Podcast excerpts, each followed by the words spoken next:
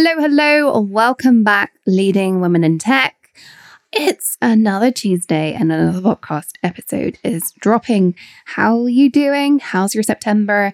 We're nearing the end of September. The weather's cooling off, maybe. I'm actually recording this at the beginning of September and we've got a heat wave as I'm recording this. So it definitely doesn't feel like it, even though a week ago it was really, really cold. And I was like, wow, that's it.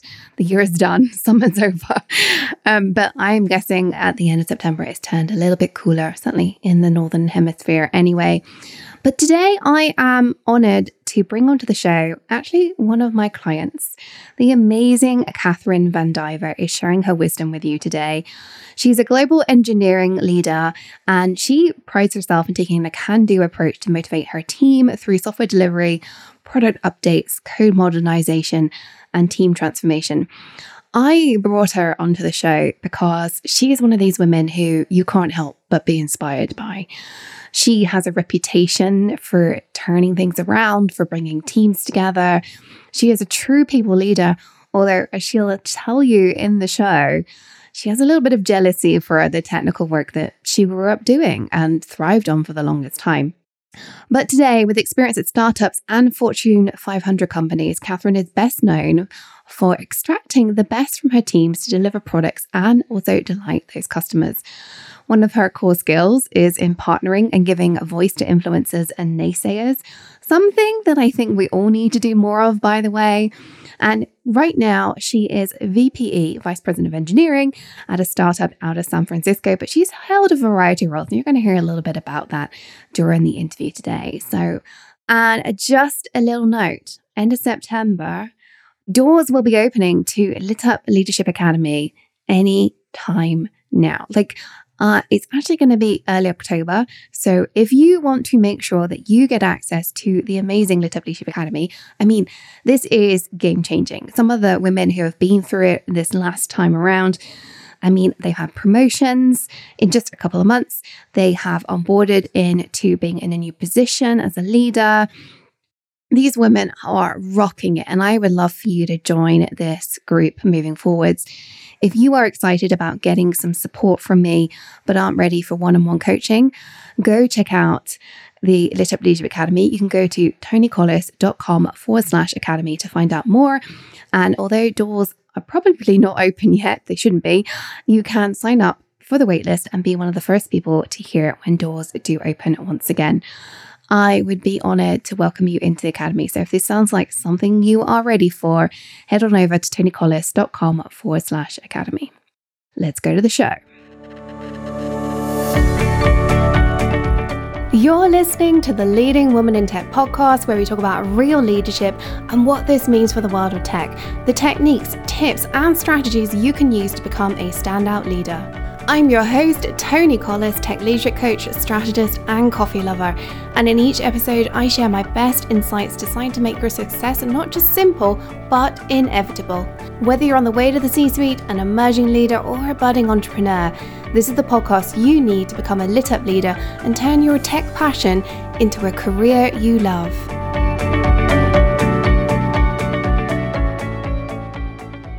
Welcome to the show, Catherine. It's such a pleasure to have you here.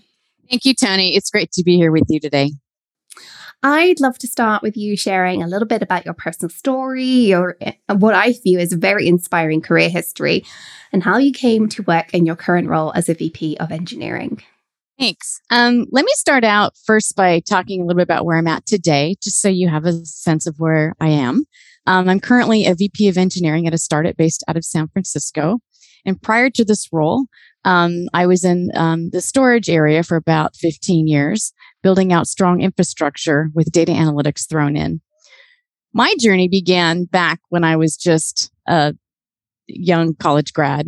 I began working on operating systems as a Unix kernel developer. It was a really interesting time. This was when a lot of companies were going from a proprietary operating system into Unix, which later became Linux there was a lot happening at the time here in Silicon Valley. It was very energetic. We were working exciting long hours um, and really trying to beat out the competition that was also in the middle of this fa- fantastic transition. Along the way, I really enjoyed uh, early bring up of operating systems and also took the lead on a couple of projects that I was working on. With leading, I found that I, I liked the coordination effort of what I was doing and eventually um, moved into more, um, more areas of responsibility and went from a, one company to another company. Again, growing my career, being able to take a leadership role from one company to another company, and then eventually ended up at Sun Microsystems, where I hired a whole lot of new college grads to work on a really big project. After about eight or nine new college grads, my manager turned to me and asked me to manage the team because I had already hired them, I had trained them, and I already had been managing them. So we just decided to make it official. And that really began my leadership journey from going from an engineer to a tech lead to a manager. I followed that manager to another group with a promotion from manager to senior manager.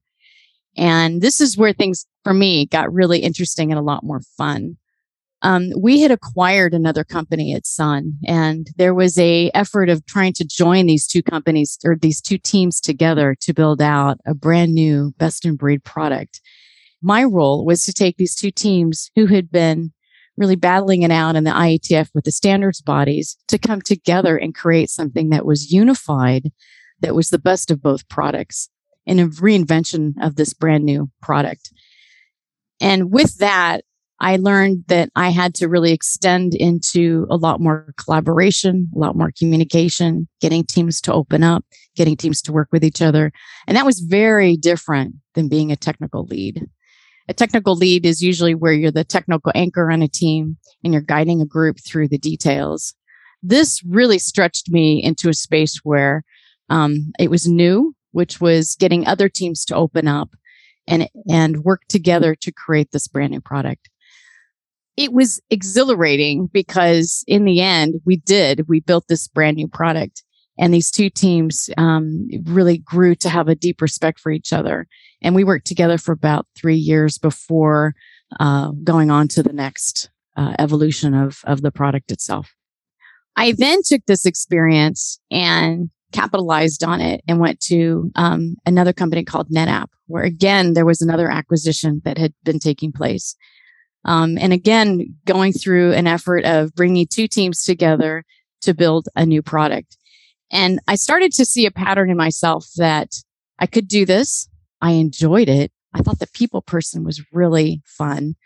It was a lot of hard work because now I had to get people to really come out of their own shell to work together in a way that they didn't even think was possible for themselves, being that they were working with a competitive team now coming together through an M&A.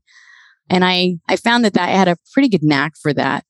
So I actually ended up doing that two more times where I moved companies again and brought teams together and then moved companies again and brought teams together. And in reflection, I realized that I was actually quite good at this transitional point of when companies were evolving, when they, they were going through a fairly large reorg. And I began to seek out opportunities where I could help companies go through their, that transition. And that became something where I was, I was fulfilled because I had a chance to learn. I was always learning new technology, always learning new skills, um, and always helping teams come together and build something brand new. And I would say that uh, it, at some point I was sought out by um, a company in the early uh, in early twenty um, about the mid 2015s or so to be a VP at a company that was going through yet another transition. And this was a company that was acquired by Teradata. Um, and I was, I, it was a company called Asterdata that was acquired by Teradata the founder of Asterdata asked me to come in and lead engineering through, again, another transition of engineering maturity, going from being a small startup to being part of this bigger company.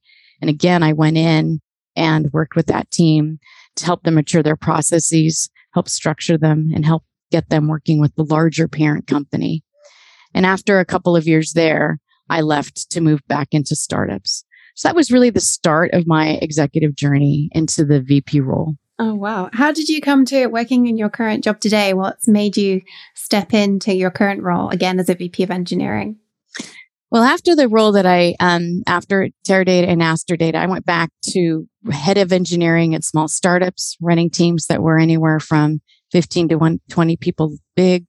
Um, smaller teams, a lot more nimble, a lot different pace being at a small startup, very few rules, but yet helping put rules in place around process, but also kind of breaking process along the way because it evolves when you break it.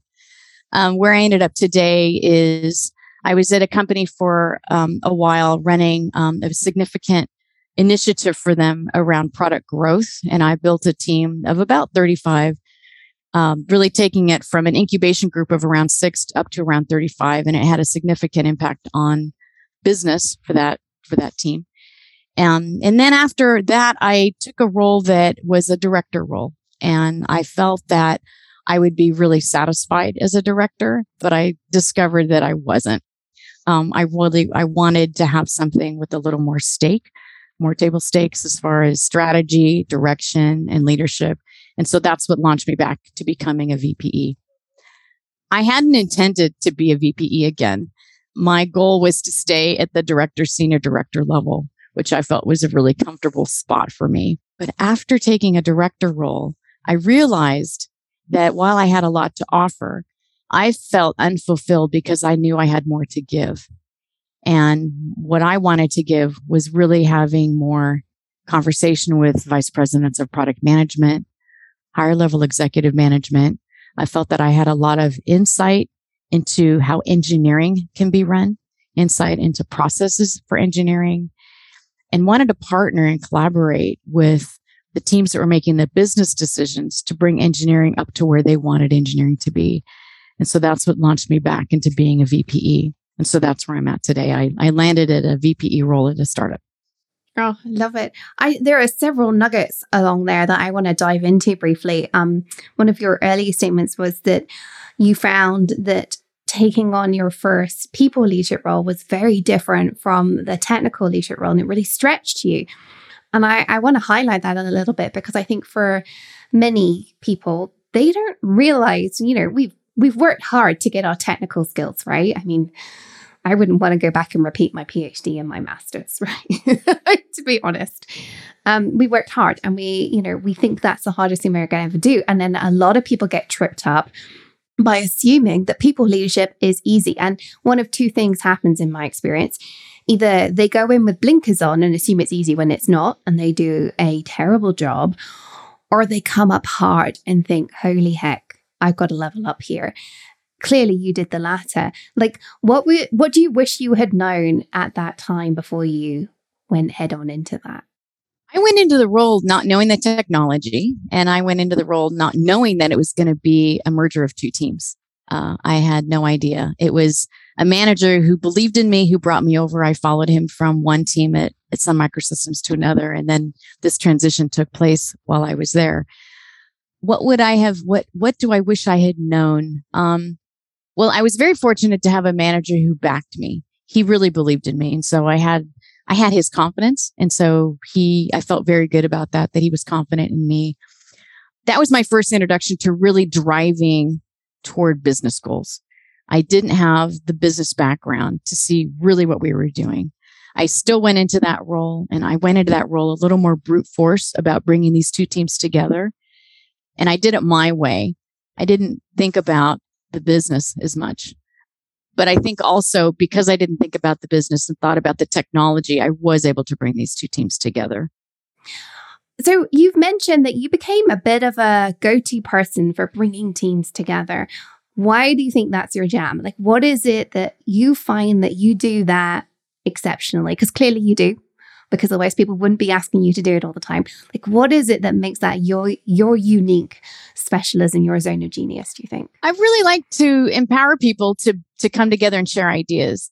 The first time I did this with this one group um, that was kind of battling it out in the IETF, one of the things I did with them that I thought was unique was I had them sit down and tell each other what they admired about the other product. So they were they were in the standards bodies negotiating standards for for a new protocol that was evolving and yet had come up with different solutions and i wasn't the technical anchor on that they were getting them to talk about what they admired about each other was actually really fascinating and what i learned is that getting people to talk about what they're doing what they're working on trusting them because they're the team that has the hands on the keyboard I always think of engineers, they're the ones who know the code. They know the algorithms. They wrote the algorithms. Having them talk about their achievements is a great way for getting teams to come together, but also admiring achievements of, of the work around them. You can have a really hairy piece of code. You can have a really hairy architecture and people, people know in their hearts what is in that architecture, where it needs to evolve, where it needs to, um, what complexities are in that architecture, what they've achieved, what challenges they overcome. I don't know that. So asking them questions and getting them to really unravel what types of things they've they've overcome in order to build it is a great way to get teams to come together. When you can do that with each other. So if i can bring a team together and start talking about um, you know what were the challenges they they faced when they were writing that code? What were the challenges they faced when they were coming up with that solution?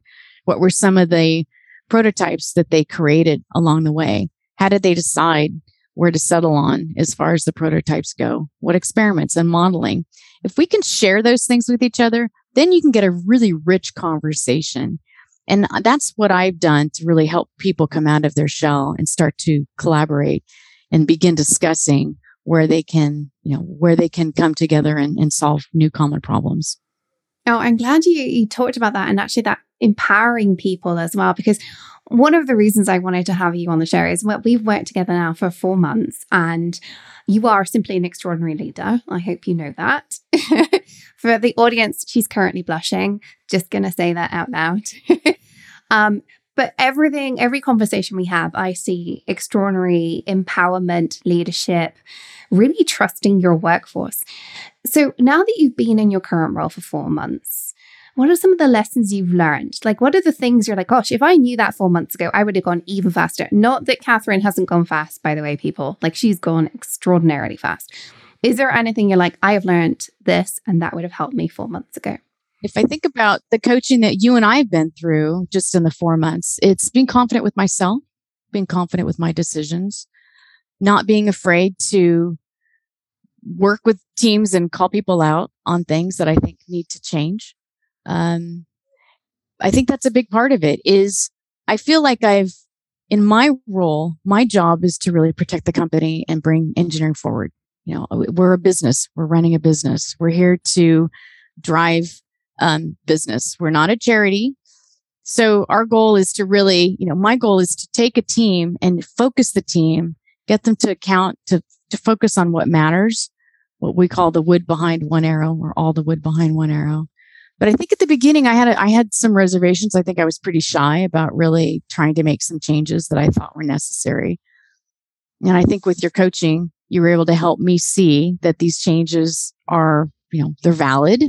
Um, help me work through how to implement those changes. I knew I had to do it, but it was great to have that encouragement from you, Toni, just so we could look at different scenarios, unpack them a little bit, talk about different tactics of an approach on how to make those changes. So it was the things that I would have felt four months ago were really just about my own ability to assess the situation correctly and um, act on it.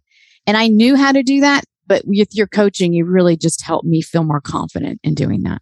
Oh, that's lovely to hear. Um, actually, uh, one of the things I've seen in you is you you obviously thrive on empowering people, right? And I've seen with a lot of leaders, like it, it tends to be either they're very good at empowering, but they're not so good at that actually having to have the uncomfortable conversations and push the change because they're so focused on the empowering, or they're so focused on like, this is what I need to have happen that they don't empower. And what I see you've developed in the last four months, it was already there, by the way. I just allowed it to blossom a little bit more, but um, I've just, you know, enabled you to realize you can do that. But like what I've really seen happen with you is that you are holding those two things side by side. They're not mutually exclusive, which I think a lot of people think they are. You can empower and you can still create great change. And those two things, actually, when done together, are extraordinary. And that's what I really see in you. Have you any nuggets of wisdom on like how you're able to hold those two things together? First and foremost is to learn to be quiet and listen. The most important thing in any role is to listen, ask questions, and then just pause and really soak in what people are telling you. Don't try to impose your idea on them, but let them say what's on their mind, internalize it. And then instead of making a quick judgment on it, really thinking about you know what you want to do with that bit of information. I think that comes with any role. I, I would say if there was one thing I've probably learned in my career is to just do a lot more listening than a lot more talking. Uh, I think that leaders today, when you can do that, then you're really hearing how people want to be empowered, what they care about, how they see their team, the direction that they want to take their team, their experiences. Coming into a new role as a VPE into a new company, there was already a management team in place. Who am I to come in and make a change on this management team without learning and understanding what they've been through so far? So there was a huge part of just listening, asking questions, but also building in my mind kind of the punch list of things that I thought I would like to understand more and go after. And now I'm to the point where I have a fairly good grounding of where they've been, what challenges they're facing, the the strengths and weaknesses of their teams. So then I feel I'm in better, a much better position to go forward with them as a management um, team and as their team leader. And how big is the team that you're currently taking care of, shall we say? Right now, it's 80. Um, I have uh, line managers and then groups under, underneath each of those first level managers. So it's a total team size of 80 and we're growing. Every company in this town is growing.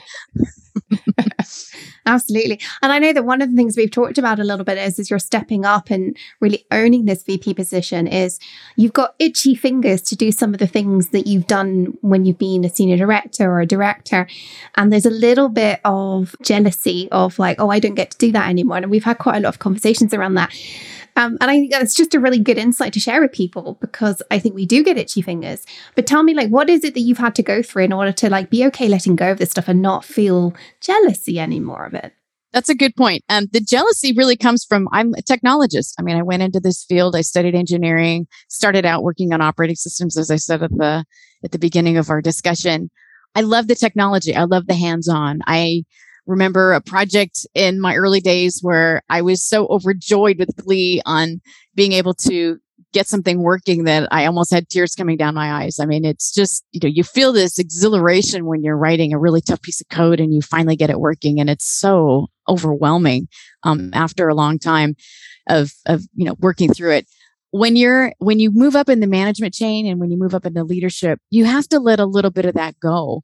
You have to be able to be okay with not being the technical lead or knowing every detail and just instead trusting those around you to know those details and up level to you um, communication letting you know what's going on and pulling you in when they have roadblocks. So it really is different. So you're right. It is i have had a sense of jealousy along the lines of gee i'm not in that room whiteboarding with the team. I want to be able to map out an architecture with them. I want to be able to challenge them on architectures. I can still do that, but not to the level of detail that they are because that's their job and that's what they that's what they're working on. And I have to trust that they're doing an effective job at that. And I know they're doing a great job at that. My role is how do I take all of this, bundle it up and build a strategy and then go work with my business partners on making sure that what we're building out of engineering aligns with the overall strategy. And that's where the relationships come in with um, the product teams, uh, my management, the leadership team, the marketing teams. What is it we can do in engineering to help empower us to go forward as an organization? So we're aligning all of engineering around what those broader initiatives are for the corporation. Yes, it is. It is. It was definitely a little jealousy not to be in those rooms or be able to say and share what I thought because I really have to allow the teams to figure that out. Uh, I love that you shared that with us because I know so many people struggle with this. Hey, I am glad to hear I'm not the only one that has cried over solving a bug in a bit of code. that was me pretty early on in my career for like a number of years, shall we say. it's a painful process. Um, um, so actually, let's let's kind of take you a little back back a little bit there because early on you said that you you stayed as a director because it was comfortable for you. Um, and, you know, you weren't necessarily going to go back up to this level. Why did you feel that comfortable was good for you? Because obviously, I talk a lot about getting uncomfortable all the time, being comfortable with being uncomfortable, and because that's where we grow and that's where extraordinary stuff happens. But obviously, there are times in our lives where we do want to just stay comfy.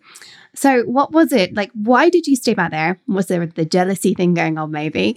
And what happened so that you were ready to step out of that and up level again? I'm a learner and I like to always be learning things and I always like to push myself. I've always had my own projects as well. Even as a director, there might be a side project I'm working on, not coding, but just initiatives that I'm working on to help um, define things. And I honestly, I tend to get a little bored after about three and a half, four years of working on the same thing. I get to where I've reached a point where I need to do something different. And that, that's always what's launched me to the next role, um, either within a company or by looking for something outside of the company. Uh, in my last role where I was a director, I built a team. I was really, really proud of the team I built. Um, we achieved a lot. We had these fantastic partner relationships and business relationships as part of an engineering group. Um, but I, I was just ready for something bigger and something more. And I wanted to have more of a strategic input into some of the items that we were doing and how we were doing them.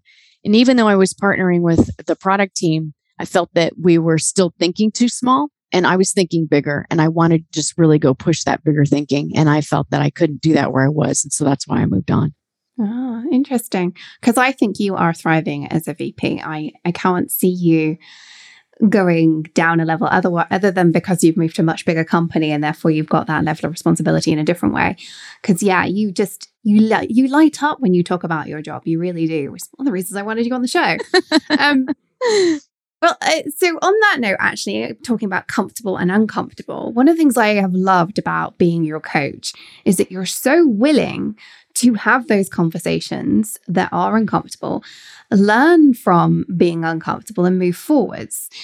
What do you think has helped you come to this place? Because not everybody is as open to those difficult conversations where we really learn and grow, as I see you being. Like, why are you able to do that, do you think? You know, being a VPE, it can be lonely because you don't have somebody to go and talk to. I don't have a person who's my peer who I can just close, you know, go behind a closed door and say, Hey, I have a problem. And even if I did, it wouldn't be appropriate. I feel that I'm able, I, that's why I come to you. That's why I, I have a coach.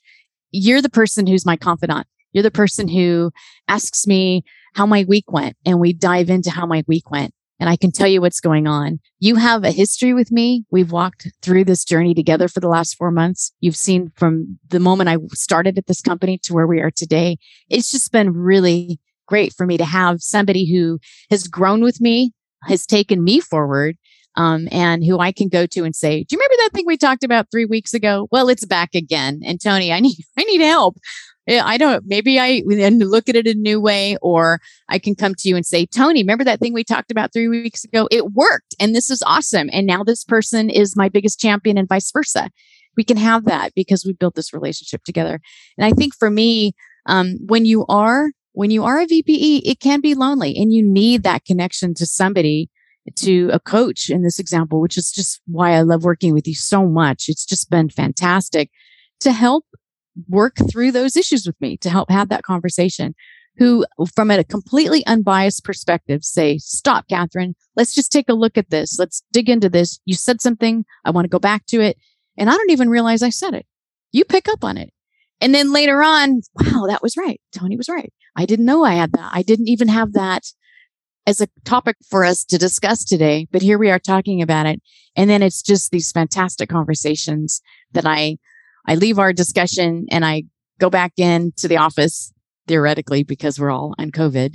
Um, go back in and I'm just armed with like so much new empowerment for myself in order to empower my team. So that's been really that's that's been really helpful for me. And I think the reason I'm able to do this is um, is because I do have a new I do have a new sense of confidence through our relationship and through the coaching that we've done. Oh, thank you so much for sharing that. I was going to ask you next, what's it like to work with me? But I guess we've already covered that.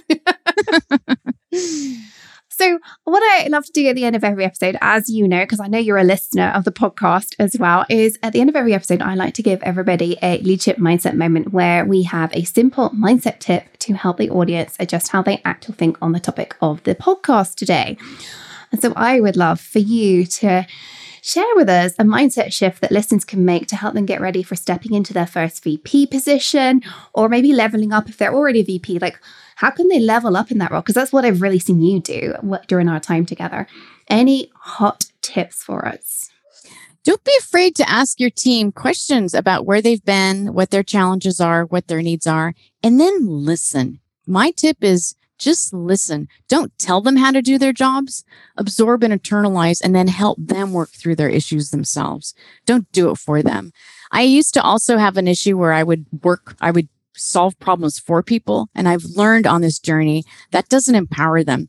Empowering them is when you work with them to help identify what areas they need help on.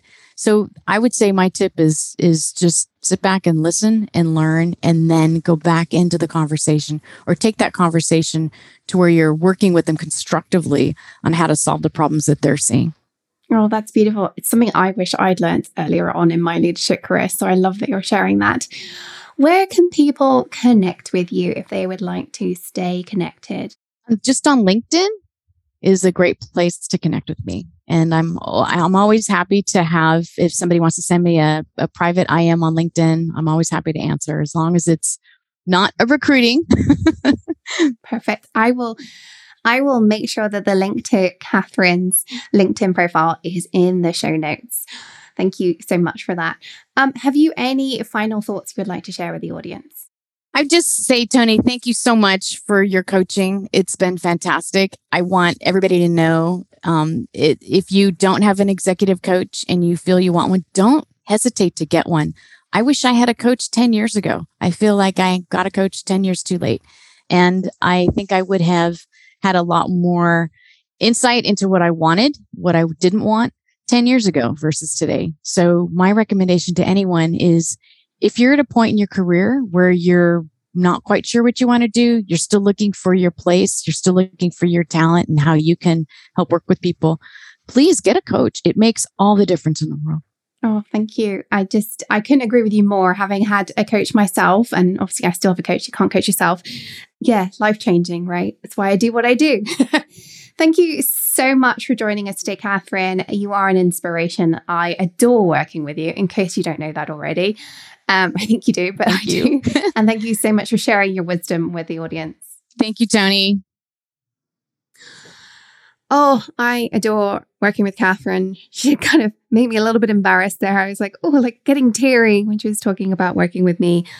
There's a really good reason I adore working with her and we get on so well. She does all the people leadership stuff that I want the entire tech world to do.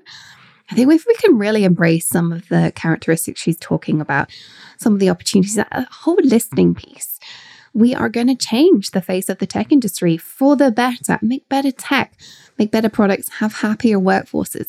What's not to love about that? At the end of the day, my mission statement is change the face of tech.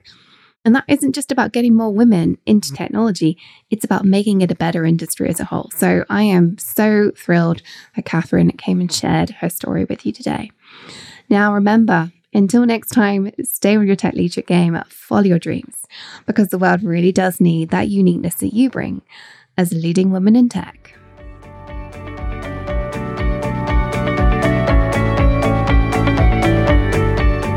If you enjoyed listening to this podcast, check out how to get more of my help and some free resources. It's where I take what I talk about in this podcast and really help you apply it. Hop on over to tonicollis.com and check out Work with Toni and free resources in the menu bar. Until next time, this was Toni Collis on the Leading Women in Tech podcast.